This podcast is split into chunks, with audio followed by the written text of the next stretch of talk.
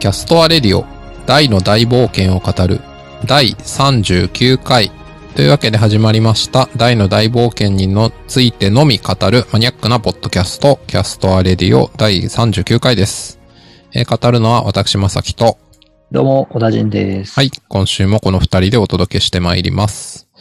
えー今回は39話ということで、祈願城大上陸はい。先週土曜日に放送されました。上陸しましたね。しましたね。はい。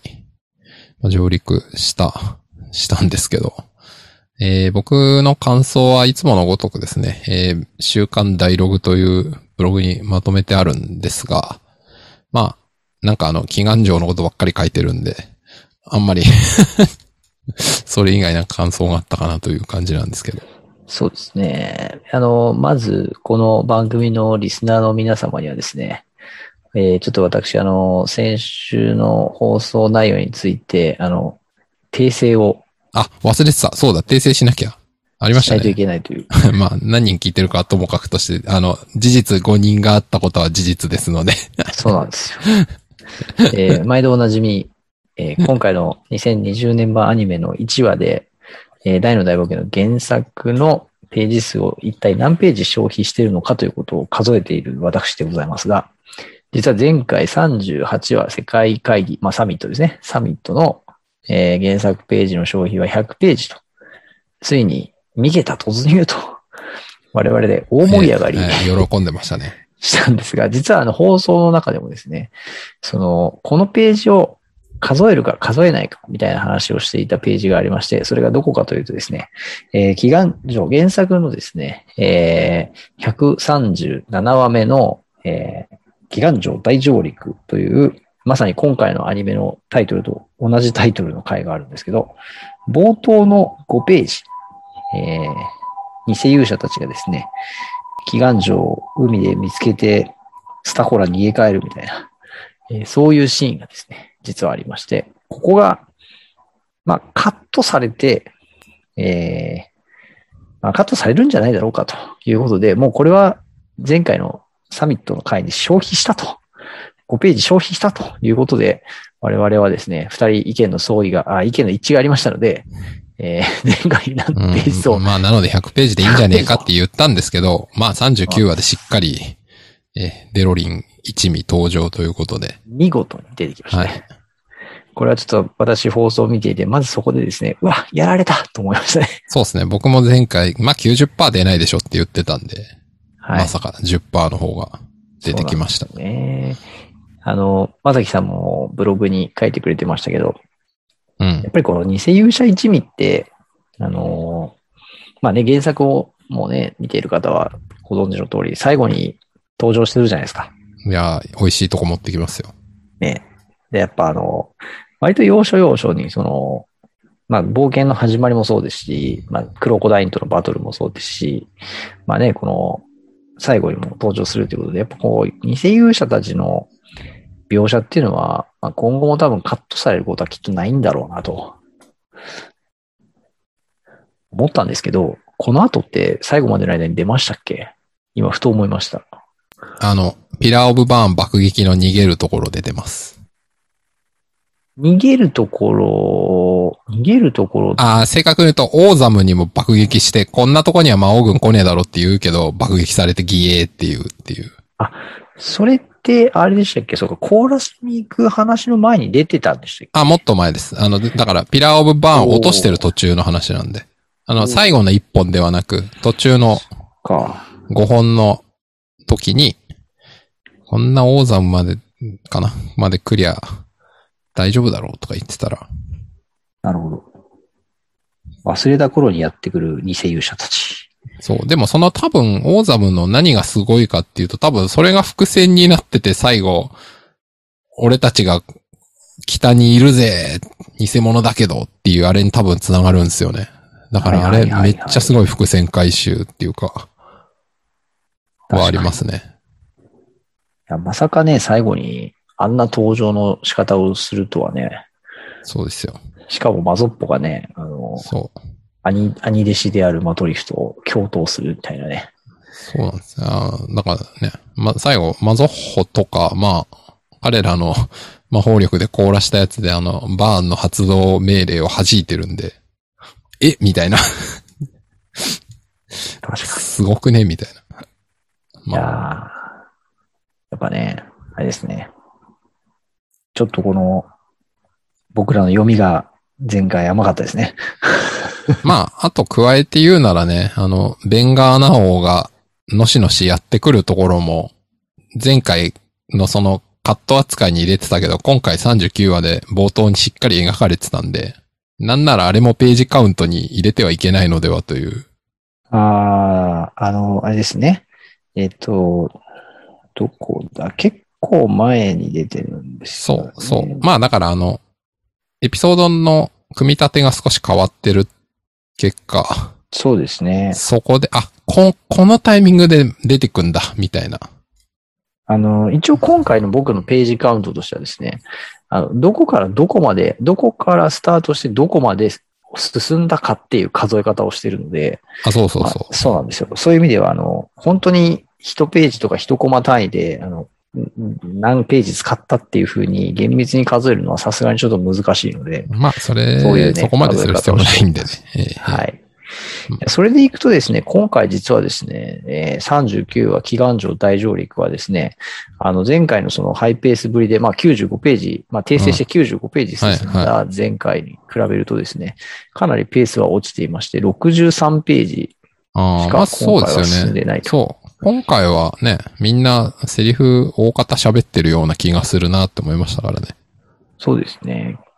結構あの、いろんな場面に転換していったんで、だいぶ進んでる感はあるんですけど、盛り込んでる感はあるんですけど、ページ数的には63ページしか進んでないということで、まあ平均がね、現在今68ページ1話あたり進んでいるので、まあ平均よりもちょっとページ数的には消費が少ないということになりますね。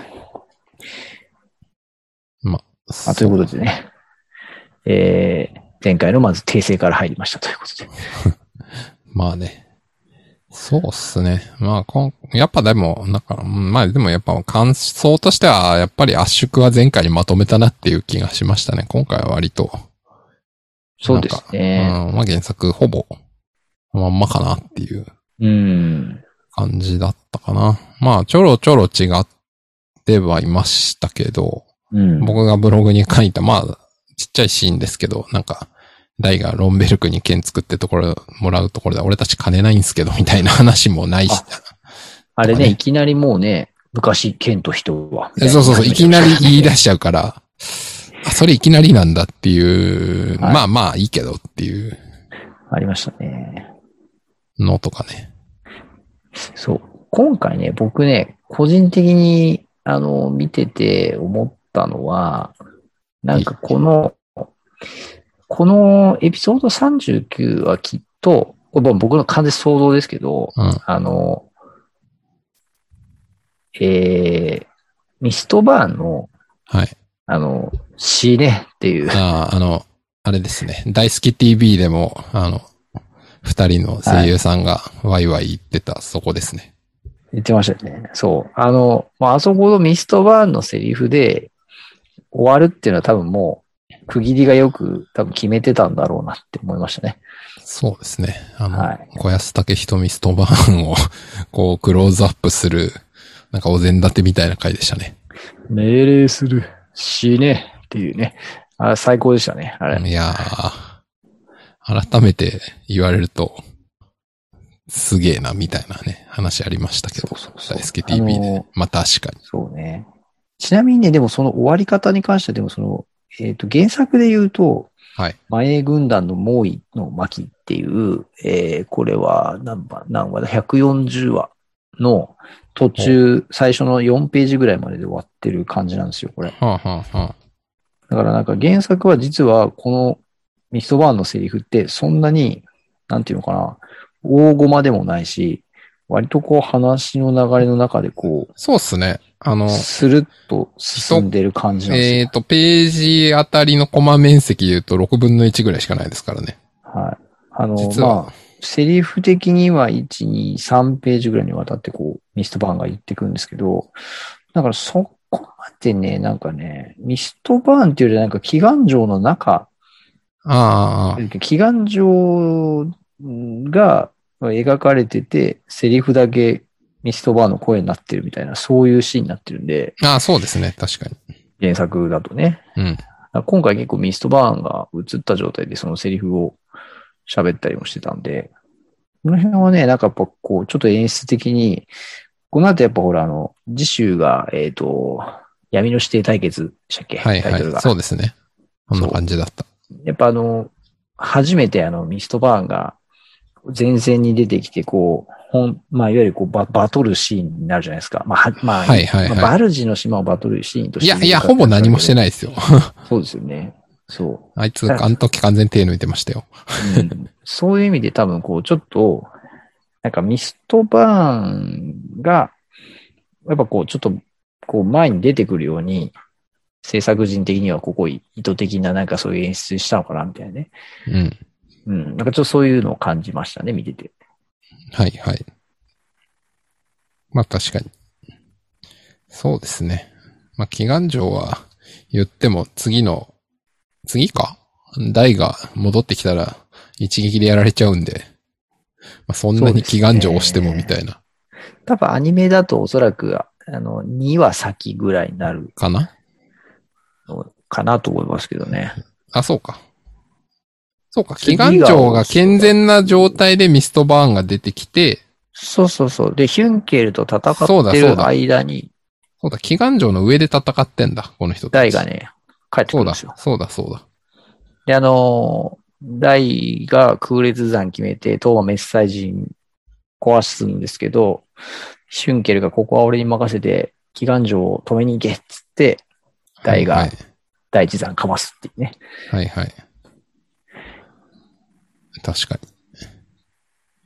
いやー、そうなんだよな。だから、ちょっと漫画今僕、はい次回かな、分ぐらいのとこ読んでますけど、あの、ミストバーン完全に時間稼ぎされてるなっていう感じがすごいしてますね。うん うん完全にあの、 ポップたち役目果たしてるなっていう。いや、もうそう、もう完全にそうですよね。もう、まんまとミストバーン、あの、策略に乗って、あの、 城から出て、時間稼ぎしちゃ、やされちゃってる。なんかちょっとこれはちょっと次回話すべき話題ですけど、はい。あの、改めて思いましたけど、あの、ちっこいモンスター、雑魚モンスターいっぱい出さないで、もう、そもそも祈願城で突っ込めよみたいな。いや、完全にそうですよね。なんかあの、一応ね、まあまあ次回話せよって話ですけど、あの、グランドクルスで壊されると嫌だからみたいな理由で出てきてるけど、いや、壊れるかなみたいな 感じはしますけどね。そうなんですよね。なんかね、結構ね、見てると、なんかその辺のこの、なんていうんですか、祈願城の扱いが面白いですよね。うん、強いんだか弱いんだかよくわからないっていう。あとね、僕今回ね、あの、見てて、ちょっとね、ムムムって思ったセリフ、シーンがあったんですけど、はい。あの、ベンガーナの、えー軍艦がやられるじゃないですか。うん。で、やられた後に、はい。あの、ベンガーナ王の、なんだっけ、クルクルッティマクッルカクルテマッカ三世。三世、三世か。うんクルッティマッカ三世が、あの、ロモスの王様からですね、あの、軍艦を一撃でぶつぶつ相手にやめろよ、みたいな言われて、ああ、言われますね。で、あの、その後であの、戦車は負けん、みたいなことああ、 言ってますね。で、あの、これ原作でも言ってるんですけど、言ってますよね、確か。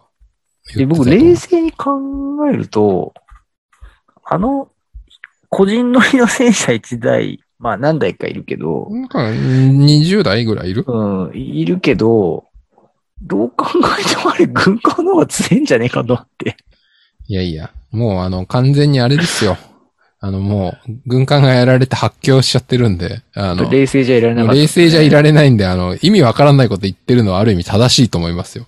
ああ、もうもう正気じゃないっていそうそうう描写ですか、あれは。正気だったら、うーん、戦艦がやられたってことは戦車じゃ勝てないよな。よし、逃げようってなるはずじゃないですか。今ですね、ちょっとあの、あま、毎度おなじみ Amazon プライム9分19秒ぐらいのところで止めてみたんですけど、はい。あの、潰され、祈願城に片手で潰された戦艦はですね、はい。片面に訪問がですね、1、2、3、4、5、6、7、8、9、10、11。そんなついてんの ?14、15、16、17、18、19、20。あ、本多分当だ。 22これ訪問、めっちゃ、え、すごくないこれ。 22個ぐらい訪問がついてるんですよ。これっていうことは、まあ、単純比較していいかわかんないけど、戦車20台分ぐらいの砲しか撃もそれ力が。それ片面ですから。ああ、そうですよね。両面って考えたら、そうなんですよ。すごい破壊力ありますよね。そうなんですよ。いや、それに対して戦車は、ま、戦車なら負けんっていう、いやもうクルティマ完全にッカー3世は、狂ってマッカ三世、狂ってマッカ三世みたいな感じになっちゃってますよああ、もう本当うまい、うまい。うん、いや、そういう、あれなのかどうか知りませんけど、まあまあ、でも、だいぶそんな感じですよね。 でね、またほら、あの、これね、あの、我々ずっとロモスの王様がね、ロモス王にだいぶあの、王様として突っ込み入れてますよ。ちょっとリーダーとしてどうなんだっていう。言い続けてきたじゃないですか。はい。ちょっとね、やっぱベンガーナ王もね、正直あの、 どう、どうなんだっていうね。ああ、まあまあでも、ベンガーナ王はもう原作の時点から、そう、そういう人として描かれてたじゃないですか。もうこれは完全に、あまあまあまうん、あの、完全に自分たちの武力があれば何とでもなるっていう、その現実を見ないで、なんか、それに溺れてったら大に助けてもらって、こう目が覚めるっていう、はい。なんかそういう、いや、逆に、キャラとしては美味しいじゃないですか。最初ダメな人だと思ってたけど、そうですね。実は、なかなか熱くて頼りになる人だったみたいな。最後の方確かね、なんかあの、世界が滅びるかみたいな時にあの、そうそうそうなんかお酒グラスに入れて、うん。なんか飲みながら、もう達観してる感じだ、そうそう出してましたもんね。大大たちの勝ちにかけたんだとか言って、あれかっこいいっすよね。こうやってなかな代か々財産を大きくしてきたんだみたいなこと言って。ねあなかなかあ、できないですねこの人、勝負師だなって感じですよう。んあだから、そうエレに比べてやっぱね、なんかロモス王はね、やっぱね、この人いい人みたいな描かれ方してるけど、なんかあの、 無邪気にあの、ダメなことしてるっていう意味では、あの僕は本当はダメだと思いますね。ロモス王。確かに。あいやちなみに今回ね、あの、原作にはないシーンが冒頭追加されてたじゃないですか。はいはい。ありましロたモね。ス王が港に到着して、はいはい。あのークロコダインと、を再開してしまう。再開と言ってい再いのかあれ開ですけど。ね。うん。あ、みたいな。うん。あれどう思いましたあのシーン。ああ、まあ僕はブログにも書いたけど、まあまあ確かに、まあなんか、同じ場に合わせたら一言ぐらいあるかもなぐらいのことは思ったんで。えなんかそんなでも別に丁寧な描き方でしたっけなんか今は仲間になったんだなみたいな、そんな感じじゃなかったですかそんなになんか多くを語る必要はそうそうないみそうたいな感じでしたよね。まあまあ。まあそんな感じかなみたいな印象でしたけど。うん。なんか、あの、あ別に会ったことに違和感はそんなになかったんですけど、うん。なんか、話の流れとして、その、クロコダインが、この後、その、なんだろうな、こう、まあ、王様たちの前だったりとか、うんこう、そんなにこう、絡んでいくシーンってなかったよなと思って、ああ、まあ、あんまりはないんじゃないですか。ほら、なんかあの、クロコダインって、あの、えー、パプニカのあの、フレイザード倒した後に、うん。宴があった時も、ああ、端っこにいるし、そのみたいな。人間の宴に俺みたいなのが混じるわけには、みたいに。うん、うで、ん。ね、バタックさんとの友情のシーンがあったじあゃなりいでますしかた。ね。だからその、あえてそういう人間と、そんなにこう積極的に関わりにはいかないスタンスみたいなキャラだなって思ってうん。いたので、うんなんかここでそういう王様の前に、あえて出てきて、ちょっと一礼するみたいなのは、なんかちょっとクロコダインっぽくないなみたいなのをちょっと思ったんですよね。うーん、てかまあ別にわざわざ出てきたわけじゃなくて、配置上たまたまいたというのが正しいのでは。ああ、レオナ姫の敬語的な感じですかもう含めてのかもしれないけど、ああ、単に僕は配置の問題だと思いますよ。なるほど。そこはちょっとなんか、どうなんだろうな。僕は特にふーんって感じでしたね。それよりは、あれですよ。今回、なんだっけ、あの、えっ、と、台がこれ、県にしていいですかっていうの今回入るじゃないですか。あ、ありましたね。で、はいポップがルーラー使いすぎみたいな。はいはいはいはいいやー、だから、さっきのあれですよ。ロモスを、あの、に、許許可で、もらって、あーありがとうございますみたいな感じになってるけど、前、小田新さんが言ってた通り、お前が覇者の剣を最初から台に渡してればこんなものいらなかったんだよっていう。もう、お前、それのこと、完全に記憶から消してるだろみたいなね。確かに。いや、もうそれについては、忘れてはいけない。確かに。ザムザに黙くらかされて、覇者の剣を ハドラーに持っていかれてしまったという大失態を。確かに。いや、あと今ちょっと思ったんですけど、はいあの、ロモス王が乗ってきた船のは先端部分についてる、あ、はい。せあの、清水を垂れ清流水、し清水流す装置。めは女い。神女神像みたいな装置あるじゃないですかあ。りますね。これ、相当バカでかいですよね。ほーんと、このどれだあの今、1分58秒ぐらいのところ私止めてるんですけど、 ?1 分58。あー、でかいですね。本当だ。あの、ほら、タラップっていうか、はいはい。こう降りてくるロモス王のうん。サイズ感と、確かそにね。の、船のサイズ感が、あ、でちょ、っえと、え、異常にでかくないですかこの船。えなんか、これなんなら、ベンガーナの軍艦よりでかいのではぐらいの。でも、その後にベンガーナの軍艦来るじゃないですか。はいはい。当然なんですけど、そのロモスの船よりでかいんですよ。ああ、なるほど。ということは、あれですね、僕がブログで指摘した、待てっていう、うん。ちょっといろいろサイズ感おかしくないか問題ですね。そうそうそうそうそあーまあ、これは何を言ってるかというとですね、あの、祈願城でかすぎないっていう話で、あでかすぎる分にはいいんですよ。でかいっていう設定だから。で、ね、あの、まあ、300メーター、400メーターぐらいあるんじゃねえみたいなこと思って、原作コミックの解説ページ見たら145メートルしかないっていう話で、あれう。みたでいな。すね。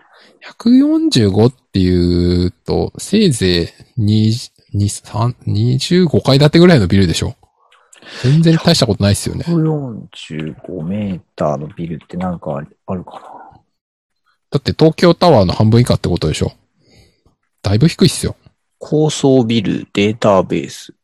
スカイツリーの4分の1とかですよ。 145メータージャストのビルは、えーとですね、ヒルトン大阪34階建て。まあ俺行ったことないかわかんないんですけど。ま あまあまあでもさ、まあ30階とかせいぜいそんなもんってことっすよね。 NTT ドコモ品川ビル。うーん、それもわかんないけど。まあまあ30階建てってことっすよね。せいぜいが。そうですね。そんなもんでしょそんうんで、でね、その145メートルしかない巨人が片手であの軍艦握ってる、握れる程度の軍艦のはずがさっき言ったベンガーナ王とか、あ、違う違う、ロモス王とかの縮尺からするとおかしくないか問題ですよね。そうですね。どう見ても、なんか100メーター以上なきゃおかしい感じがするのに、現実145メートルの巨人が片手で持てちゃってるっていう。ちょっとこの矛盾はですね、まあ、あれかな。145メートルっていう数字がおかしかったっていうのが一番しっくりきますね。ちょっと、あの、ごめん。その2倍か3倍ぐらいあった実は、みたいな。いやーそうですよね。僕もね、なんか全然何の根拠もなかったんですけど、あの、子供たちと会話したときに、あの、ランドマークタワーぐらいかなみたいな話をして、はいはいなんか多分300メーターぐらい300のすぐくらいっすね、あれ。そう、サイズ感かなとかって、なんか、すごいざっくりとした推測で思ってたんですよ。ね。でもそれはおそらく、あの、そういう、軍艦わしづかみみたいな描写が、やっぱり印象的だったんで、そうですよねそ。のぐらいのサイズ感はいるよなと思ってたんですよね。そうなんですよ。まあ、だから、その、 日本にやってきた黒船のサイズが、帆船のやつは45メートルぐらいなんですけど、うん、145しかなかったら45持つのも厳しいだろうみたいな感じなので、ね、まあ、ということで、えーこれは145メートルという設定に無理があったんじゃないかという、私は結論を持ちます。そうですね。これはね、ちょっと、教えて三条先あ、生。ね、教えて三条先生、あの、今ベン週ガーラの軍艦は何メーター何メーターなんですかねごめんなさい、145って書いてあるけど、145これ無理ありますよねっていう。ちょっと問い合わせてみたいです問い合ね。わせ。あ、なんかあれですよね。大好き TV で言ってたけど、ハッシュタグ、大好き TV ってつけると、あれで拾ってもらえるっぽいっすね。なんか、YouTube のコメントかと思ってたら、Twitter のハッシュタグっぽかったっすね。それでもいけるんですね。うん。なので、えー、三条先生教えてください。で、あの、ハッシュタグつければ、きっと、運が良ければ拾ってもらえる。祈願城145メートルは無理があるんじゃないでしょうか。実は何メートルなんですかっていう。 実は。いや、でも、オフィシャルのあの、漫画原作のあの、とこに出てるね、あの、データシートみたいに書いちゃってありますからね。書いちゃってあるんで、これなはんちとょっともね、訂正のしようがないですね。正直取り上げてもらいにくいでまあ、無理でしょうね。しょうね。でもね、今週、あの、本編じゃないけど、大好き TV で教えて三条先生すごかったですね。あ、見ました、見ました。なんだっけ ?1 個目の質問、忘れちゃった。えっとね、1個目、あ、なんか2個目はね、あの、 2個目すごい魔、界の、ね魔界への入り方みたいでしたよね。めっちゃ印象残ってますよね。うんあ、ま、そうですね。あの、だから、バラン対ウェルザーはどこだったんですかみたいなことも含めて、そうそうそう。答えがあって、えーと、なんだっけ、魔界から地上に攻め込もうとしてた、浅めの前線基地っていう。 浅めの前線基地で倒されたんだ、ウェルザー、みたいな。めっちゃウケるなっていう。地上にだから侵略しようとしてたっていう一歩手前で。ね。まあ、だからこそバランは倒しに行ったってことだったんだろうし。そうですねっていうのはちょっと思いましたね。いやー。あ、1個目あれだ。陶器、陶器。陶器の、陶器の種類には、そうそうそう。光、闇、ドラゴニック、以外何があるんですかみたいな。普通の陶器があクロる。コダインは普通の陶器。まあ、まあ、それはそうだろうなって感じですよね。うん。クロコダインニュートラル陶器ですよね。あのーほら、まだちょっとこのアニメで出てきてないからですけど、だからま、あれ、魔延期とかはどういう扱いなのかって感じですよね。ああれ、もう出てきてるあ、もう出てる。る出てる。ああ、そうか、の、フレイザードのところそうそうアーマードフレイザードで一応前、まあ、まあ、延期は暗黒陶器の亜種でしょう、多分。う。一種ですかね。うん。暗黒陶器の亜種と考えるのが一番うん自然かな。いやー、ちょっとね、この、教えて三条先生に取り上げてもらいたいですね。ちょっとね、僕らの質問もね。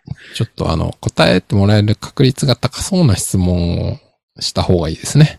そうですね。なので、あの、自分たちの細かい突っ込みじゃなくて、あれですよ。あの、多分、大好き TV でやっぱ取り上げてもらうためには、はい。あのー原作で、ちょっと先の方に出てくる関係の話だと難しいと思う。あー、ネタバレはダメですね。そうそうそう。だから、ここまでのアニメ範囲内で収まってる質問じゃないとまずいですね。そうですね。なので、そうそそうこも配慮して、うまいこと。でやっぱヒュンケルのあのグランドクルースの地割れのあ剣は良い感あ、じ、なんだっけ、正面に放ってるのに地面に十字の穴が開いてんのは、おかしくないかっていうのと、正面に放ったはずなのに垂直に穴が開いてるのはおかしいんじゃないかって、この2点ですそようね。そうそう。まあでもこれはね、ちょっとただのあの厳しい突っ込み しかない気がするんで、あの、あまり愛を感じ取ってもらえない可能性があるんで。取り上げる価値がないあの聞いてもいいんですけど、まあ多分スルーされるだろうなっていう感じはプンプンしますね。確かに。もうちょっとこうね、確かにそれ気になるぐらいのこう、あの、あの、いい豊永さんとかね、あそう。の、谷崎さんも、それは聞きたいっていうそやうつ。そう。やっぱそこですよね。そうそう。そういう観点で僕ら考えなきゃダメですね。僕らが聞きたいんじゃなくて、豊永さんとか種崎さんが楽しそうに取り上げて、私も知りたいって言ってくれる質問かどうかっていう基準で考えないとダメですね、これは。今回ね、あの、俺たちも質問していいのかなとかって言って言まっしたかてらましたね。いやー、相変わらず、相変わらず大好きだなとか思いながら。やっぱあの、僕らが彼らの聞きたいと思うような質問をするという。そう。だこれこそあれですね。あの、原作知識並びにこの現在のアニメ版の置かれた状況に関する洞察力がこう複合複合的に求められる あの大変レベルの高い遊びなので、そうですね。ここは頑張るといいかもしれないですね。あの、毎週ポッドキャストをやっている我々の腕の見せ所かもしれませんね。そうっすね。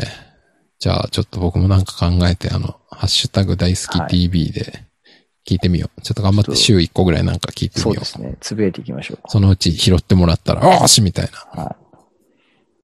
はい。ちなみに今私、あの、ちょっと原作のコミックスのページをペラペラとめくっていてですね、はい。あの、ちょうど今回の話が掲載されている、あの、元の、まあ、最初、初代ジャンプコミックって言ってるんですね。はいはいはい。その最後、巻末にですね、いろいろあの、サミット開催記念、これが世界の国々だっていう、あー、特別ページみたいなやつああるんですけど、りますね。ロモス王58歳。ちょっと意外と若くないですかあ、しかもなんかあれ、家族構成とかも書いてありましたっけ母、母、妻、息子3人、孫1人。おー。なんか、あの風貌で58なんだって感じですね。そして名前がね、シナナ王。え、あ、名前あるんだ。このクルテマッカみたいな。シナナ王。あ、それ知らなかった。僕も今気づきました。死ななそうっていうギャグなんですかね。 獣王開始、獣王通攻撃食らっても死ななそう。そういうことか。いや、違うと思います。間違いないな。絶対違いますけどそ。してあの、テランの、新テラン王は80歳。まあまあ、見た目通りですよね。そして家族なし。あーそこら辺ちょっとなんか、いろいろ、こう、ストーリー想像できますよね。実は、妻とか子供とかいたんだけど、戦乱の中でこう、殺されちゃって、実は、それに対して、なんかこう、葛藤があって、最初は怒ってたんだけど、どうしようもないからもうそれは定めだと思って受け入れるようにしたんだけど、やっぱ心の奥底では許してないみたいな。なるほど。そういフォルう、フォルケン。フォルケン。なんかフォルケンね、響き賢そうだしね。僕のすごいこう妄想としては、実はナバラと、ナバラが奥さんでメルルが隠し子だったみたいなね。ああ、80の隠し子。そうそうそう。 80の隠し子で15、6歳の子。そうそうそうちょっと、あのテラン王いくらなんでも無理ありすぎでしょ、それ。いや、もう完全なる妄想です。いやー、それは無理あるな。えーそしてベンガーナ王、クルティ、まあ、クルテマッカ、えーあれえ、クルテマッカ 3, 三世じゃなくないですかこれ。あれ違う ?3 世とかついてないんだっけ、 7世これ。あ、の7世か。 V に、V に、ローマ数字の2ってなんだろう。あ、じゃあ7世だ。7、7、7。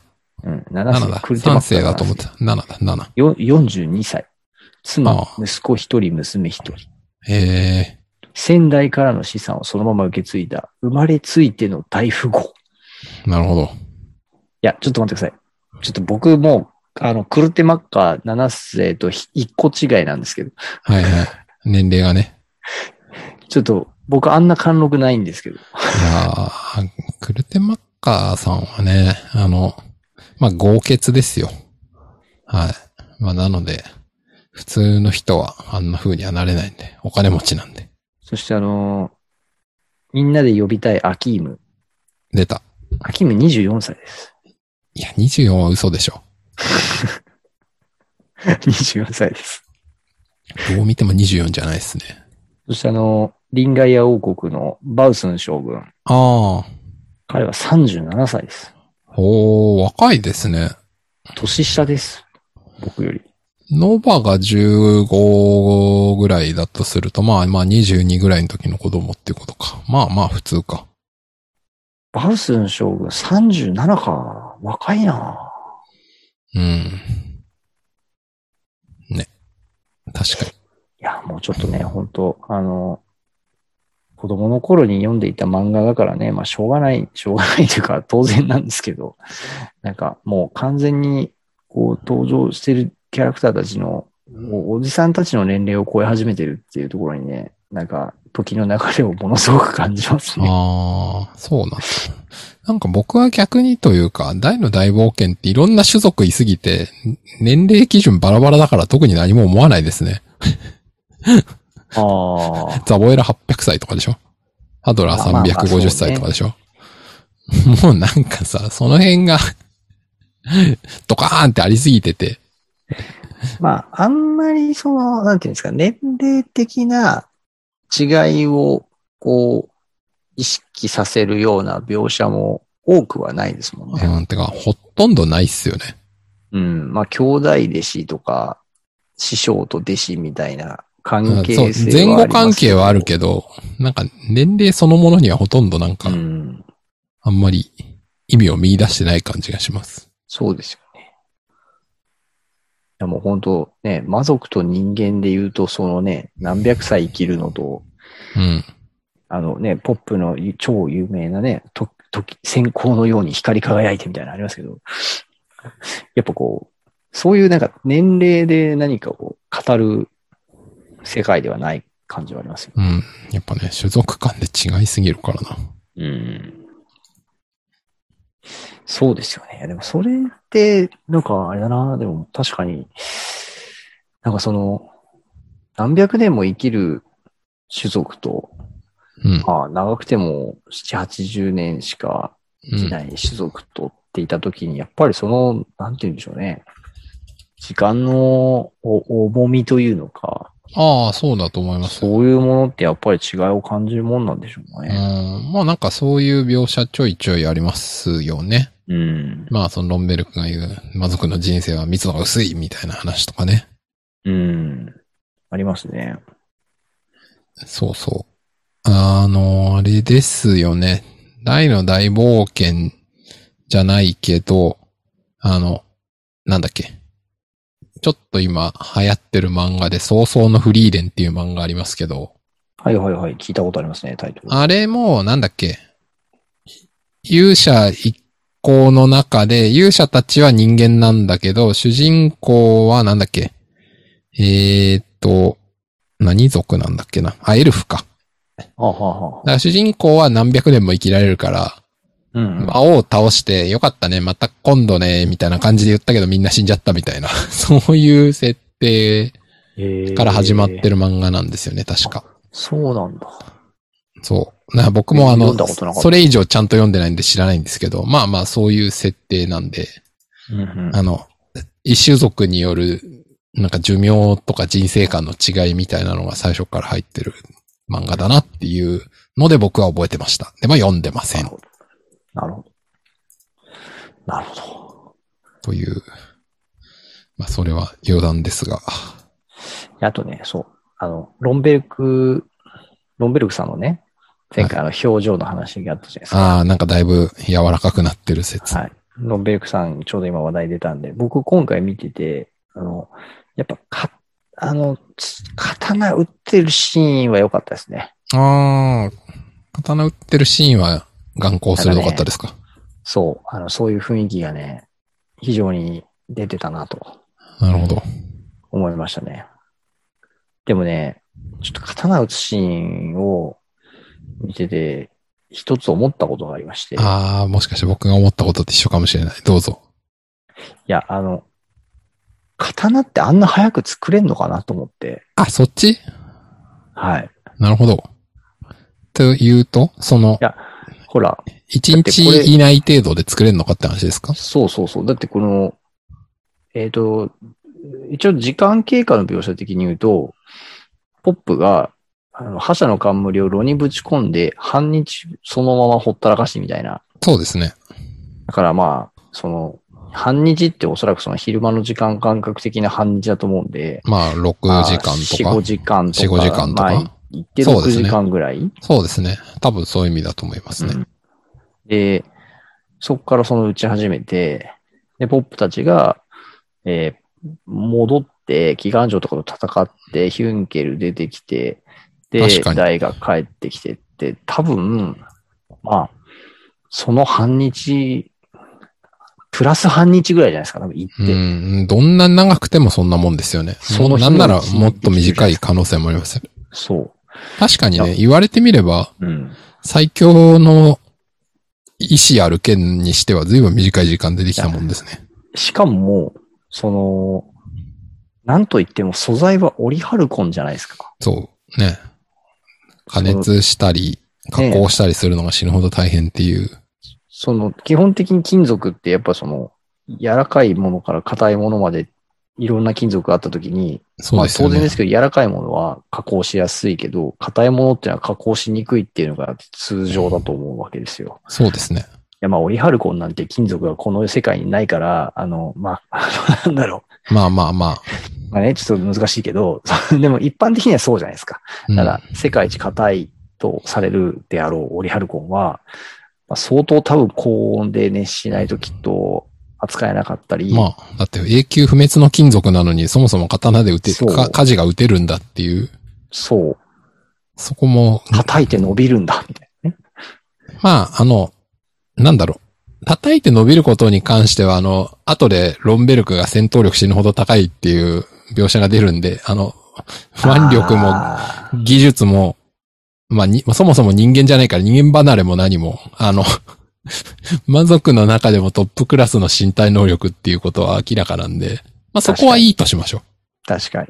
だとはいえ、ずいぶん短い時間でできんだなっていうのは、まあその通り。いや、そうなんですよ。で、なんかあの、一応僕、実際のその日本刀とかってどういうふうにそのあ作作っらたれるのんだか。ろうなと思って、うん結構そのなんか日本刀制作工程を紹介してるサイトとかを見たんですけど、はい。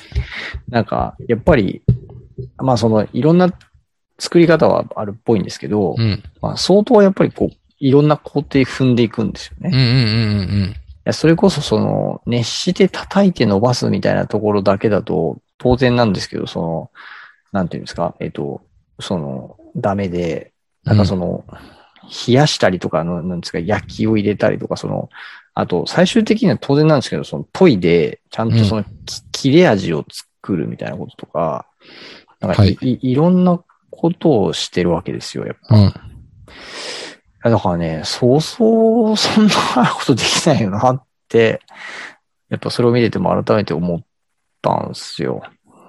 なるほど。今ちょうどですね、ヤフー知恵袋の、なんかものすごい、詳しい答えが、それ多分僕も見たやつだと思います。あれ、多分同じ、七種のゴンベイさんの回答のなんか江戸時代とかの話が出てくる。はいまあ多分同じやつ。まあ小ノートに貼っとこうと思うんですけど、まはあいこれによると、せいぜい、刀鍛冶が1年で作るの24本って書いてあって、どんなに早く作っても3日みたいなうん。か話なんで、まあそう考えると、ロンベルクの作る速さは尋常じゃないですね。うん。いや、まあその、彼が作ってるのは日本刀じゃないとかね。その、まあ当然なんですけど、その、いろいまあまろね、あの、その、か単純に比較ができないと思いますし、まあね、魔族のやってることだから、その、なんていうんですか魔法力的なものとかを使ってる可能性とかもまあね、確かにね、ロンベルクが魔力使えないっていう描写は一切ないですからね。うん、使っ、は使ってはいないが、使えないとは一言も言ってないんで。うん。まあ何らかしらのね、と、超、超常的な、その、なんていうんですか、集中力みたいなので、あれじゃないですか。ゾーンにわか入っるみたた。いなわかったわかった。謎が解けた。ピオラ刀鍛冶だ。自分にピオラかけて、ゴゴゴゴゴっつってこう打ってんですよ。それだピオラね。ピオラね。あの、勇者アバンと国園の魔王2巻に出てきたピオラですよ、ピオラ。それだこれなら、1日でできても全くおかしくない。もしくはバイキルとかけうんて、こう、ピオラバイキル叩きと、あ力を上げるたみたいりな。をかけまくって、強化呪文でい身やを削って作ってるのかもしれない。どんだけのスピードで叩いて伸ばしたんだろうなっていうね、ちょっとそこがね、見てて、今回、改めて思いましたうね。ん。え、まさきさん、な、何に、何におわ、おやって思ったんですかあ、いや、親と思ったんじゃなくて、ロンベルクとダイたちが会話するシーンが、ロンベルクが刀コーンって叩いて一言喋って、コーンって叩いて喋るっていうのが、あの、なんか、かっこいいセリフ言ってるのになんかすごい間抜けな感じがして、あー僕は笑ってしまったっていう。コーン、お前たちは、コーンみたいな、 そういう、はいはいはい。さそんな感じで喋ってるじゃないですか。れてますねじゃあ。そこがもう、あの、かっこよさを多分出すシーンなんだけど、僕の目には面白に映ってしまったっていう、うんうんうん。そういう話です。実際ここって原作でもこう、カーン、カーンっていう、あの、音が、こう、ページ内にそうですね。結構散ってますよね。擬音として出てて、あの、漫画だとそれでいいんですけど、うんアニメでそれやっちゃうとなんか、うん結構謎ですね。確かに。そうなんなかんだ。僕、その音もそうだし、セリフが挟まるのもそうでしたけど、そのシーンでね、あの、えっ、とね、ロンベルクが、話し始めたあたりのとこだったかな。あの、カメラが、こう、上から下にこう、なんていうんですか、こう、パンするっていうんですかああ、パンする感じはい。なんか、そういう感じでわざわざこう、動かしてるのに対して、なんか、あ、芸が細かいなって思って見てましああ、なるほどね。た。はい。いやなんかほら、あれ、それもなんていうんですか、漫画ではそういう風には当然なんですけど、ならないじゃないですかう。ん。うん。なんかこう、でアニメでも別に手を動かして、こう、ハンマー振り下ろしてるっていう絵を続けてればいいだけなのに、はいはい。意図的にこうなんか顔から、フレームからこう顔を外してとか、はいはい。結構いろんな角度から叩かせたりとかもしてるし、ああ、確かにね。うん、なんか、ここだいぶ丁寧に描写してんな、みたいなちょっと見てて思いましたね。なるほど。うん。確かに。まあ、そんな感じでしょうか。本編は。あとは、どうでしょうね。あの、祈願城の、あの、CG 的な動きどうでしたああ、すごい CG でしたね。まあ、まあ今の時代はあの、ぐりぐり動かすなら CG が一番綺麗に効率いいっていう話だと思うんで、あ、CG だな、と思って。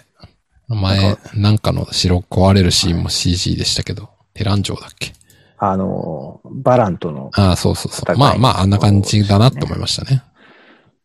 なんかあの、私結構印象的だったのが、あのえっと、何分ぐらいだったかな。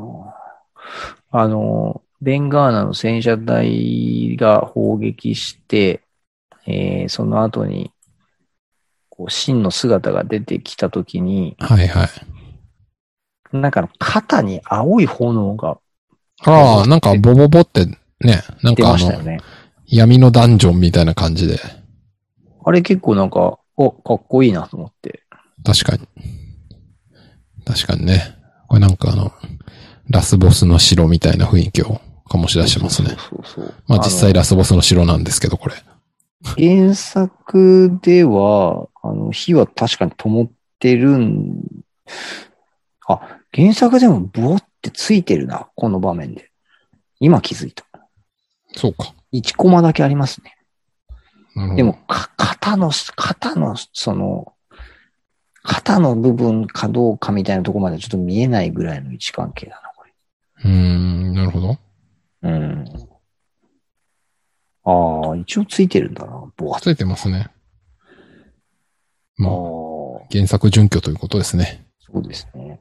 であとね、僕ちょっと思ったことがあって、はいその、祈願城って訪問がついてるじゃないですか。ついてますね。で、あのー爆発の後に、ビョーンってこう何発も出てきて、まあ、クロコダインがあの、アキームをかばうシーンありますね。で、めっちゃクロコダイン背中燃えてるやんって思っうたんんめでっすけちゃど、燃えてますね。はい。あれって、祈願城は何を打ち出している撃っか。てんですかね。あー魔法ですかね、あれは。それ、それちょっとあの、質問メモに入れてあの、この後ツイッターですぐ投げてください。ギラ的な何か。祈願城は何を打ってるんですかそれ、それすごいいい質問ですよ。ちょうど今週終わったとこだし、本当こでれすかは、これはちょっとツイッターで投げるべき質問でしょ投げるべき質問ですかう。だってこれどこでも解説されてないと思いますよ。そう。で、冷静に考えるとね、なんか、魔王軍の、なんかこういう兵機に、当然なんですけど、その火薬兵器的なものを使うことはないよなと。まあ、ないでしょうね。うん。彼らの場合あ、魔力か暗黒闘技か、ねまあ、何なのかっていう、その辺の、そう、なんか、しかもエネルギーを使ってますよねああえてさ、この祈願城にこの訪問をつけたっていうところがまたね、うーん、確かに何売ってるんですかね。うん、それもあるし、こう、なんだろう、いるみたいな。うん、いらないっすよね。完全に謎ですね。うん訪問も謎。つけてるのも謎だし、打ってるものも謎。うん。まあ、もちろんつけてる理由は、いや、こうやってなんか攻撃するからって言われれば、まあ、まあ、それはつけてる理由としてはその通りなんですけど、うんまあ、打ってるものは謎ですね。クロコダインの背中が燃えてるっていうことは、なんか、熱エネルギー的なものですよね。マダンガンみいたいな仕組みになってるのかなひょっとして。うん、いや、なんか僕は黄色い閃光が飛んでたんで、やっぱギギラ系の熱エネルギーが、その魔法としてこう放出されたのかな、みたいな、一応あ予測をしてたんでわかっすけたど、ね。。僕の予測はじゃあですね、うんこれにします。あの、訪問の奥底に、あの、例えば、魔導士みたいなやつがいて、 杖持ってて、撃てーってこうあの、司令部から指示が来たら、あ、撃てって言ってますっつって、はーっつってこう、自分の手から魔法を撃ってるだけ。これ、これどうですかいや人力。ああり、あり、ありだと思 う。全然あり得るでしょ。 いや、これならあの、クロコダインにダメージが全くない理由もわわかるじゃないですか。要するにう、ん火球モンスターって、まあ火球っていうか、大して強くないモンスターの魔法とか、まあブレスなのかな魔法なのかなわかんないけど。だから大した威力じゃないから、クロコダインにはピンピンしてるっていう。うん。これ、じゃあ僕はこれで。まあ、あの、 じ人力ならぬ、魔物 力。魔魔法物力。使いが打っている。そう、魔法使いなのか、あの、フレイムみたいなやつなのか、まあ、シャドウみたいなやつかわかんないですけど、うん。とにかく魔法なのか、ブレスなのか、何かを発射できる奴らが中にいっぱいスタンバラされているっていう、ブラックな城ですよ。いや、ででも、やっも、ぱでもそうだな。ドカン、ドカン、ドカン、ボーンみたいな感じで。あ、やっぱイオ系とか打ってんのかなもしかして。イオ系かギラ系打ってんのかも。うんギラ系じゃないかな。なんか雰囲気。あの、ポップがギラ打った時とかもこういう黄色い閃光で飛ぶんだよね。じゃああれですね。うん前軍団なのかどうかわかんないけど、ギラ打てるやつが、うん。あなんかいっぱいスタンバってますね。その可能性はありますあね。れじゃないですか。あの、なんだっけ。えーっと、まあ、史実かどうかわかんないけど、あの、織田信長の、火縄銃三段撃ちみたいな感じで、あの、三、三、 一、一大砲にこう中にモンスター三人ぐらいいて、交代で連射って言われたら一人目が撃って、はいどいて二人目がドーンはいどいて三人目ドーンみたいな。これで連射してた。これだと、あの、人間の船とかはボッコボコにできるけど、クロコダインに全く効かないのはなんか、納得いきますね。威力的な理由で。ちなみには連射で思いつ思い出したんですけど、はあ、ベンガーナ戦車隊の戦車、連射できすぎじゃないですか。あ、そんな連射してた。あそこまで見てなかったっす。そうあなんのだ。ね、結構、結構ね、連射してんすよ。あれ、どこだったっけな。確かにえーっ、とね、ペンが。だってあの、ほら、祈願城のね、表面をボコ、ボコはいはいはいはい。返して確かに露出させるぐらいなんで、いや、ほんとそうですよね。なんか、表面破壊力だけはまあまああるし、なんか連射力あるし、えーっ、とですね、えー時間的には、アマゾンプライム先生でいきます。16分5秒ぐらいからですかあ、ね。ほんとだ。連射してますね。で、割と、あの、戦車自体はシンプルな、多分機械で、そうですよね。乗り、乗り込んで、うん。なんか多分弾をセットして撃ってそうっってすいうよ状態だねと。思うんですよ、これ。うん。結構でも連射してんすよ、これ。これ、どういう仕組みなんですかね。うん。あそれとも、これも三段打ちみたいな感じなのかな。あ、でもね、飛んでる弾あ、ちょっと待ってくださいね。え、今ね、16分29秒ぐらいのとこで、うん。えっ、ー、とね、あ港にい打っる戦車1、2、3、4、5、6、7、8、9、10台しかいませんね、戦車。はいはいはい。ああ、10代であれだけ火柱が上がってるってことは、めちゃめちゃ、あれすごい連発してますね、これ。してますね。しかもよく命中率も高いし、よく届くな、これ。そう、100な、120メーター、30メーターぐらいこうう、ん打ち上げてますからね。これすごいですよ。結構なうん。性能。確かに、あの、クルティマッカー7000男が、性がどやるするだけのある。ことはある。うん。だが、全く聞いてないっていう。いや、ほんとなんかね。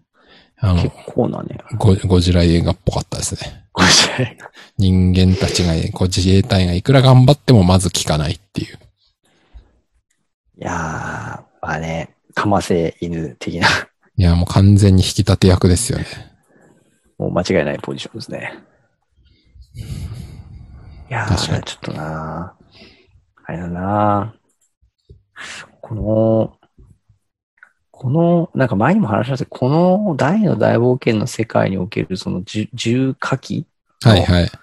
その存在みたいなのは、やっぱちょっとこう、描かれてるシーン少ないんで何とも言えないですけど、なんか、でも、ベンガーナのこの大砲戦車は、やっぱ相当進んでるっていう風には捉えられますよね。そうですね。うん。いや、めちゃくちゃ進んでるんじゃないですか。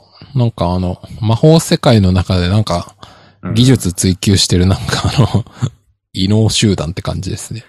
なんかあの、日本の戦国時代で、こう、あの、なんですか、剣で、それこそ刀で戦う時代から、あの、なんですか、鉄砲隊がはいはい。主力になっていくみたいな、その戦国の世の中のそうっすね。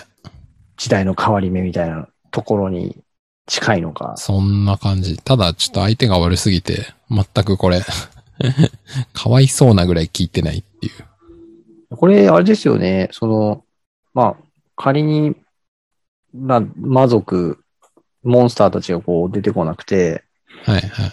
まあ、シンプルに人間たちだけのその争いになったら、はいはい。ベンガーナ一一強って感じですよね。多分そうじゃないですか。ですよね。ちょ、ベンガーナが世界征服に乗り出しちゃったら、完全にクレティマッカ7000魔王ですよ。ですよね。他の国で対抗できる国は一体あるのだろうか。え、やっぱり、あの、ホルキンス級の 戦闘力あるやつが、もしカール王国10人ぐらいいるんだったら、ああ、カールね。うんあの、い描写だけを見ると、1ホルキンスは、 あの、剣オンリーバトルなら、バランとそんなに劣らないっていう、あの、実績があるので、ちょっと10ホルキンスぐらいいれば、ホルキン。ちょっとで、まあそれでもこの大砲の連射に勝てるとは思えないんだけどな。うん。あだからパプニカ三賢者のその、魔法力うん、あまあそうっすね。えー、あとは、リンガイアは、まあ、城塞都市と言ってるそうっのすで。防御力すごごいけど、い。ですよね。戦闘力あんのかよくわかんないっすね。うん。まあ、テランはね、もうちょっとひ、非武装な感じっていテうランはか、もう完全に諦めてますから。中立国家的立場で、こう、戦闘に加わらないなって感じですかね。一番わかんないのオーザムですよね。うん。あの、ほとんど情報がないまま。え壊ーもう滅ブレザードに壊滅させられちゃって、正直、オーザム、どんな国かとか、どんなね、人がいたのかとか、全くないですよね、描写。それだし今日、あの、大好き TV に聞く質問二つ目。うん。オーザムはどんな国でどんな国王がいたんですかこれだまさきさん今日す、寝不足なのに鋭いですね。なんか、うんいい、いい、いいとこついてきます。いやいや、ちょっと僕はあの、ん我々、んこのとりあえず目標はあの、大好き TV の教えて三条先生に一回取り上げてもらうことに今決めたので。 え今ちょっとこの出てきた質問メモってます全然メモってない。あマジ まあさん放聞送をいてく聞けださばいいいの。か。放送を聞けばいいんだな。なんだっけさっき言ったのはなんだっけ忘れちゃったよ。えさっき1個目にこれを聞こうとか言ってたやつ忘れちゃいました。公明に気候は、なんだっけあれじゃないあれ、祈願城の高さの話じゃなかったっけあ、それ違ったっけあ、それは、あの、聞何いちゃダメなやつか。うん、そうそうそう。あの、細かいとこ突っ込みすぎだからダメっていう。もっちょっととあの、みんなが聞きたいや公つ明を何だっ。たっけ一個目なんだったっけいやー、こんな短時間なのに全く覚えてない。後で放送を聞きましょはい。で、2個目は、オーザムはどんな国でどんな国王がいたんですかう。それ行きましょう。そういうのは確かにね、あの、ファンなら、その、結構ディープなファンとして、いい質問な感じありますうね。ん。うん。描かれてないからね。で、この先のシーンでもね、描かれないしね。うん。これはいい。これはいい質問だ。はい。よし。 1個目忘れちゃった。まあいいや。はい。はい。まあ、本編は、こんな感じですかね。今はい回は、そんなもんでしょう。ジャンクとスティーヌの会話に、ああのあ、種何崎も、さんと豊永さんがだいぶ感動してましたけどね。確かに。我々は触れずに、触れずに終わりそうです。はい。そう、ちなみにあの、我が家ではですね、あの、このポッドキャストでも、あの、話題にしておりましたけども、真相再録版を買うのかとああ。話をしておりましたが、全25巻。はい。ついに、えー買い始めました。はい、始めた。なるほど。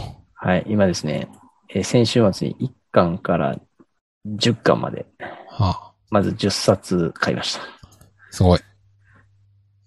もうですね、あの、子供たちは早速読み終えまして、なるほど。早い。はい、もうね、三2週目、3週目ぐらいに今、子供たちが入ってますね。 10巻だともうちょうど追いついちゃったぐらいか。 そうです。10巻は、あの、祈願城との戦いを終えるとこまでですね。うん。は次が死の大地編っていうシいリーはいズ、はい。 11巻から移行しますね。なるほど。はい。あの、我が家ではですね、あの、まあ、これまでに子供たちは、あの、鬼滅の刃、それから呪術廻戦、うん。えーワールドトリガー、うん。まあ、ジャンプ漫画作品を、まあ、ちょっと読んできていまして、で、今回大の大冒険とはい。来てるわけなんですけど、結構ですね、子供たちがあの何度も繰り返し読んでまして、僕もまあ、おな同じ作品読んでるんで、うん。やっぱこう、親子の会話で話題にすることが多いんですよ。うん。で、あの、うちの子たちですね、あの、えっ、と、呪術廻戦も鬼滅も、なんかあの、ワールドトリガーも結構あの、キャラクターのこう、設定とかそういうのをなんか覚えるのがすごい好きで、うん。ワールドトリガーなんかあの、そういう、なんていうんですか、あの、公式ファンブックみたいなあの、キャラの原作の漫画上には書いてないようなデータとかまで載ってるような、ーんそういうのをです。ね、めっちゃ読み込んでいて、 あのなんか、それ、それおぼ、それ覚えなくてよくねみたいなことで覚えてるんですよ。なるほど。で、毎回その、その、そういうのいろいろ覚え始めると、我が家ではですね、あの、そのクイズがはく始まるんですよ。ほう。あの、呪術回戦クイズとかね、鬼滅クイズとかね、そういうのが始まってくるんですよ。で、僕今までなる鬼ほ滅クイズも、呪術回戦クイズも、ワールドトリガークイズも、まあ、もう子供に全然勝てないわけですよ。はいは子供の出してくる問題がマニアックすぎて、い。なるほど。全然答えないんですけど、うんえー今ですね、唯一、大の大冒険に関しては、あの、僕がクイズで圧勝して ます。そりゃそうでしょ。漫画読んだことないんだから。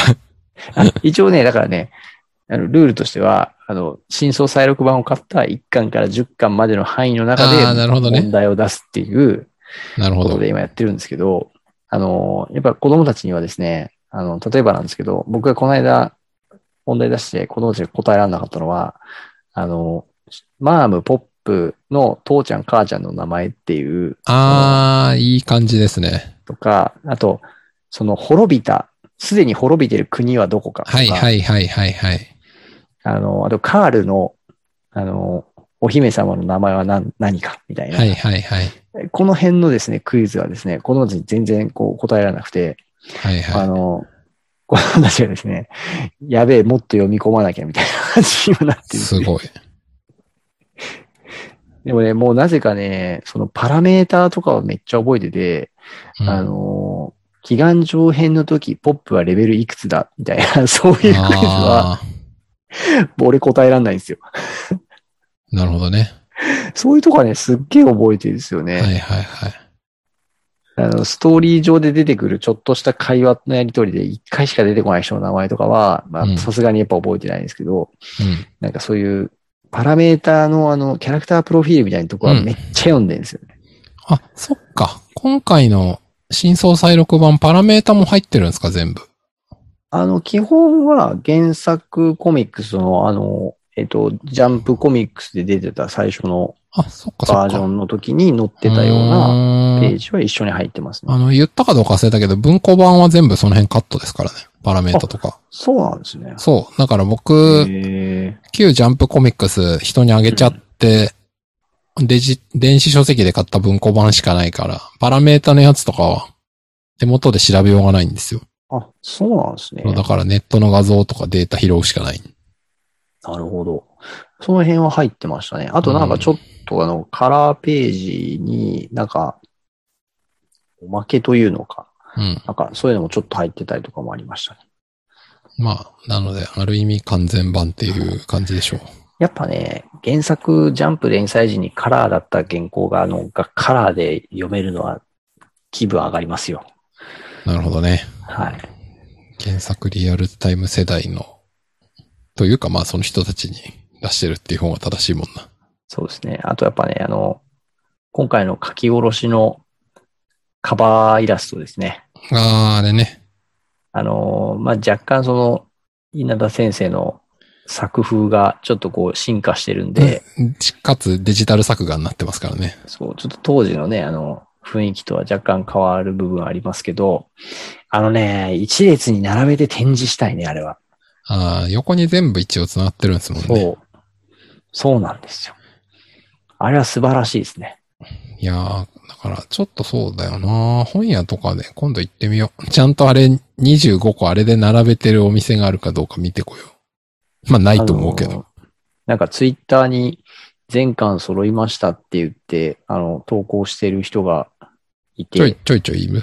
はい。あのはいはー、一、枚の写真に全部収めてるんですけど、まあねなんかね、 あの、前に前回多分話題にしましたけど、あの、23巻のね、大魔王バーンの真の姿がね、ちょっとインパクトがすごすぎるっていうね。ああ、そうですよね。なんか前回か前々回か話しましたね。そうなんですよ。なんかすげえ怖いみたいな。あとやっぱね、あの、19巻の表紙にアバンがバーンって出てて、はいやっぱはあい。の、アバン復活するのがバレちゃってるっていう、ああ、そっか。復活前に復活しちゃってるのか。そう。そこはね、あの、原作コミック、あの、ジャンプコミックスでも確かアバン復活のとこって、表紙にも出ちゃってるし、なんならその間のタイトルが、復活大勇者の巻っていううん。名前になっちゃってるんで、まあもうちょっと、すごい、ジャンプで読んでる人たちには、もうね、あの、復活されちゃしちゃってるの分かりきってるから、そうしてるんでしょうけど、うんうんうんまあなんかもうちょっと隠しといてもよかったんじゃないみたいなね、なるほどね。感じはありますよね。そうああとちなみにね、うなんか我が家ではあの、なんかちょっと子供たちが最近、あの、見るアニメがなくなったのかなんなのか、あの、アマゾンプライムで91年版の大の大冒険を ちょっと見るっていう、面白いな。そっちに行ったか。そうなんですよ。面白いな。で、あの、なんか見てて、あの、まず最初に、あの、歌が、はいはい。君よそうですね。しょ立て渋いやつですよね。はい。あれを聞いて、まず最初に、 あの、なんかポカーンってしてました ね。ああ、まあなりますよね。うちの、あの、妻がですね、古臭って言って、一言言ったのに爆笑、子供たちが爆笑するっていう。まあね。91年のアニメだからね。30年前だからね。あの、僕もまあそういう意味では、その、子供たちが見てて、改めて一緒にちょっと見てたんですけど、いや、なんかその、やっぱ要所要所で、あの、なんて言うんですかね、ちょっとこう、荒っぽいというか、うん。あの、もうちょっとこう、丁寧に作ってほしかったな、みたいなことをうん。思って、なんかそういう話をしてたんですよね。クオリティがやっぱり今のやつの方がいいな、みたいな。はいはい。でもちょっとそれを言っているところ途中で、うちの妻から苦言を呈されまして、ほう。いや当時は全部手書きでしょと。ああ、まあね。その、一枚一枚全部書いてるんでしょと。はいはい。いや今のそのデジタル、まあおそらくね、そのデジタル。デジタル作画だと思いますよ。う思ん。うんで、デジタルで作ってるのと比べたら、いやその手がかかっ、まあそのデジタルも手がかかんないわけじゃないですけど。まあまあまあ、かかんないわけではない。うん。あの、違うエフェクトとかもね、いろいろしなきゃいけないだろうし、まあその作りも違うから、単純比較は多分できないと思うんですけど、でうもんその、アニメーターの人が全部、全部一枚一枚その手で書いて、こう動くものを作ってんだから、いやなんならむしろ今のよりも、その、下手したら手間かかってんじゃないのと。うん。それをそんな、あのー今の方が映像が綺麗だとかひ質がいいとかっていう風に言うのは、それはどうなんだと。なるほど。まあ、ごもっともといえばごもっともな感じですけど。なんか、ちょっとですね、あの、91年版、まあ、2020年版の今回のね、アニメを我々非常に応援してますし、まあうん非常にいい、いいこう、ね、あの、いいなと思いながら見てるそわうけですですけねど、。まあ、間違いない。ちょっとね、若干私、あの、91年版のそのアニメに対しての、ちょっとこう、リスペクトを損なっていたなと、反省。反省いたしましたね。まあね、まあ、当時はね、この間、あポッドキャストで言ったのか、ブログで、ブログで書いたのか。まあ、引き伸ばさなきゃいけないみたいな事情もあるから大変だと思いますよ。あれはあれで。あーそれはね、間違いないですよね。そうそう。だから、前回のあらすじみたいなシーンを長く入れたりとかっていうのも別にやりたいかどうかで言うとそんなやりたくなかったと思うんですけど、うん。まあそういうのも必要だしな、みたいな。うん。まあいろいろ制約は当時は当時であったと思いますね。あとやっぱね、あの、最後の打ち切りの、夢落ちみたいなやつでし終わょ。りのところ夢落ちじゃないけど。うん。あれはさすがにね、あの、もう家族全員、あの、えここで終わりって。え、そこまで見たんですか もう。いらみっしんゃいな。ましたはい早いな。あいやいや、飛ばし飛ばし見たんですよ。ああのー子供たちも、あのシーンはどうなってるのみたいな。ああ、なるほどね。まあ確かにねだ。全部は見ないで、パッパッパって見てったら、最後、あぜんっていう。え、この剣何みたいな。あの、なんか、急に台が、あの、ピカーンってなんかこう、光の剣みたいなのをこなりますね。う持って、アバンスラッシュ最後するじゃないですか。しますね。これ何これ何みたいな。いえ、やこ、え、ここでおしまいえ、え、バラン帰って、え、これでおしまいみたいな。いそれはね、誰もわからないですね。えや、え改説め明て不能ですよ。ね、じっくりその最終最後のシーン見ましたけど、あの、修行中のマームが、あ、修行中っていうかまだ修行行く前ですね。あの、うんロモスの多分山の中で、はいはい。あの、アバンの印をなんか持ちながら、今、ダイが大変な状況になっている。わかあるみたいな。見てありますよね。でヒュンケルもヒュンケルで、あの、別のとこ行ってて、その駆けつけに行くシーンで、はいはい。ダイよ俺が行くまで待てみたいな、なんかはそいのはいはい。そういうなんかセリフとともに走っていくヒュンケルが出てきて、なんかあの、彼ら合流できずに終わったんやな、と思って。そうっすね。その世界線の話はそこで終わってるんで。そう。いや、なんか、改めてだからやっぱ見てて、今回その僕らも、ポッドキャストでもずっと言ってましたし、あの、大好き TV とかでもことあるごとに、あの、谷崎さんと豊永さんが言ってますけど、やっぱその、前回のやっぱその、91年版のアニメで、アニメ化されなかったところに、やっぱ入った瞬間と、ああ、言ってましたね。そう、それ以降の、やっぱそのね、あ、ここが見たかったと、これがアニメ化されて嬉しいみたいなのは、やっぱね、もう多分今後だからこの作品、あの、エンディングまで 僕ら多分、そういうのを言い続けていくんだろうなって改めて思いましたね。うん、なんか前、このポッドキャストでそんな話した気がするな。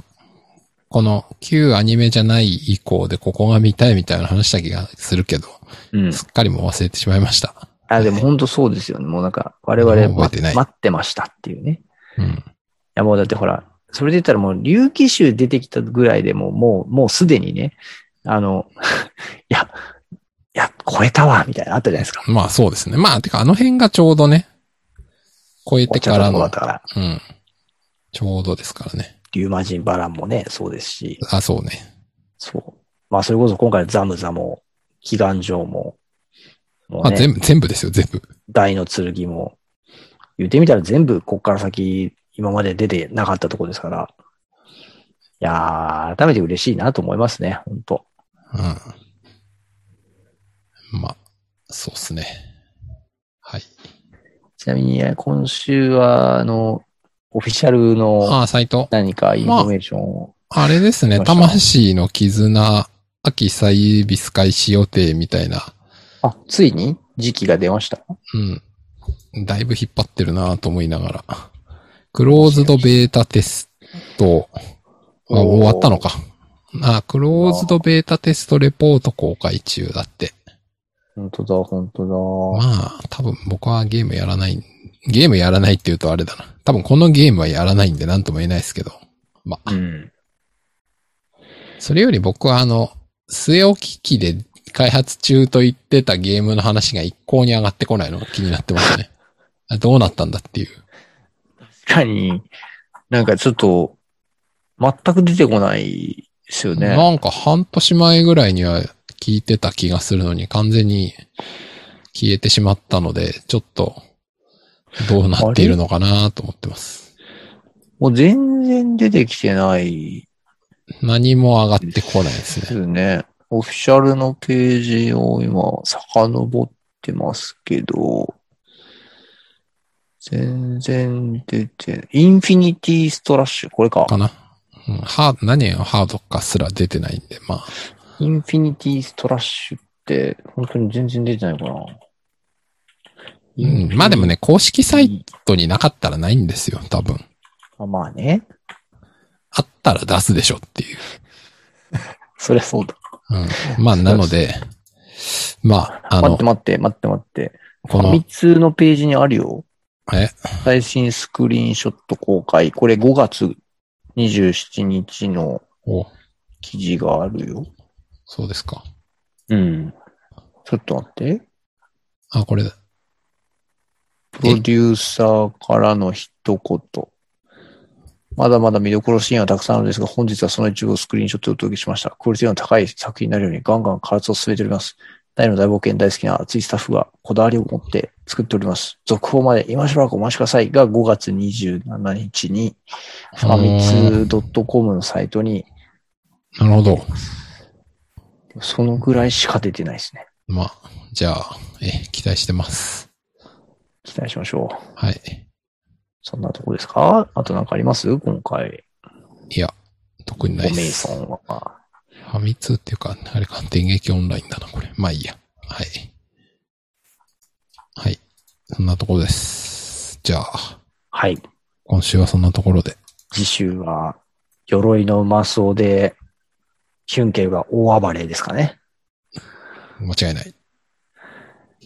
ということで、えーでは今週もお聞きいただきまして、ありがとうございました。ありがとうございました。